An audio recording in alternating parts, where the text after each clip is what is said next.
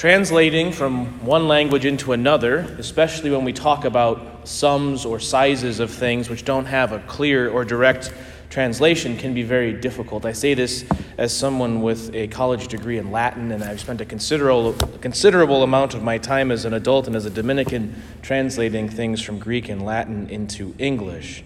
But I, I and I don't say this lightly, the translation in today's gospel is really poor. In the first half, we hear um, of the first servant owed a huge amount. The Greek here is 10,000 talents. 10,000 talents. One talent is 6,000 days worth of works, or sum. So he owes, what is that, 60, I'm terrible at math, 60,000 days worth or 60, he owes a lot of money. He owes an obscene amount of money. There is nothing he can do ever to pay back the amount of money that he owes. The other servant owes a hundred denarii. A denarius was a day's worth of work, it was a coin for a day's worth of work. That's still a lot. That's a considerable amount of money, but that's a reasonable sum to pay back. And it shows the disparity here in the mercy that is offered. Right? The master is owed an obscene amount of money, an amount that could never possibly be paid back. Even if he goes through with the selling of this slave and all of his possessions and all of his family and all of that, it still isn't going to come anywhere close to the debt that is owed. And each one of us has a similar debt that we could never pay to God because we are sinners. There is nothing you or I could ever do that would wipe away the distance that we create in our own life from God when we sin, especially when we fall into serious sin. It shows the greatness and the love of God for us. That He is willing, when we turn to Him with a sincere and contrite heart, to offer us mercy. He gains nothing from the transaction. But his love is so great for you and for me. When we go to confession and confess our sins, the Lord wipes away that unpayable debt. This is why, brothers and sisters, it is absolutely necessary that we go to confession and go often. I'll get back to that later as to why also. The second servant is justly punished for his debt, but it's unjust because of the, the mercy given to the first servant. And this is what happens in our life when we don't take the mercy from God and put that into our relationships.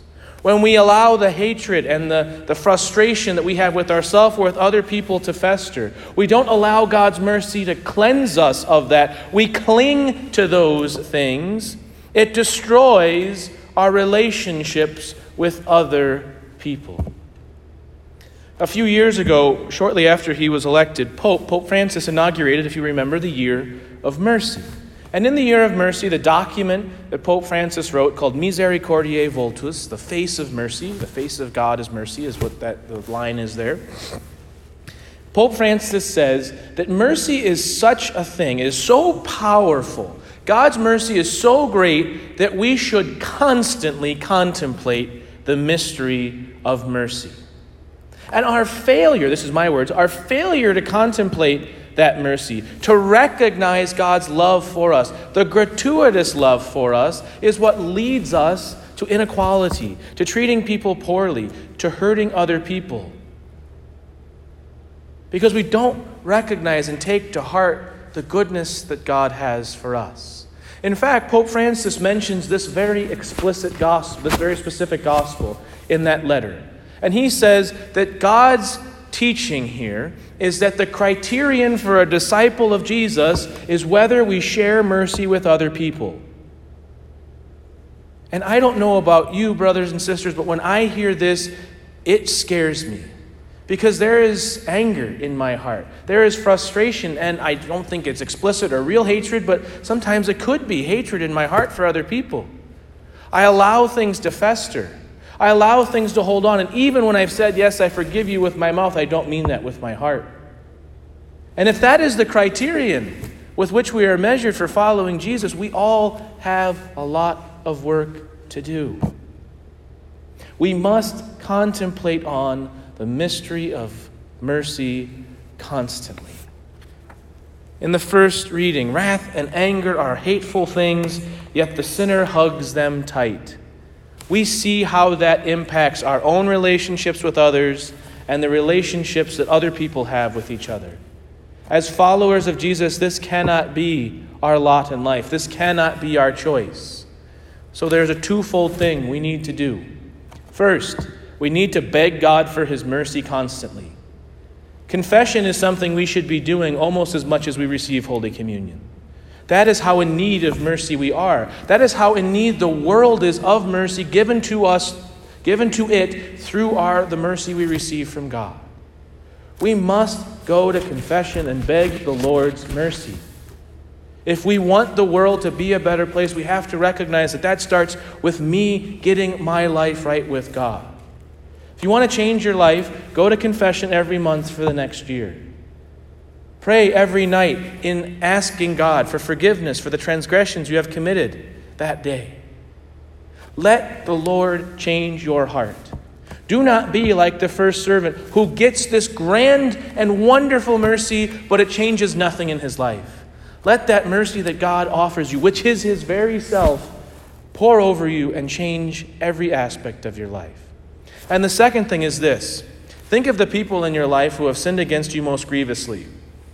You, some of you probably, there's about a million names that pop into your head right away. Some of you are probably sitting there thinking, okay, what's he going to ask? Because I really don't care for that so and so or such and such.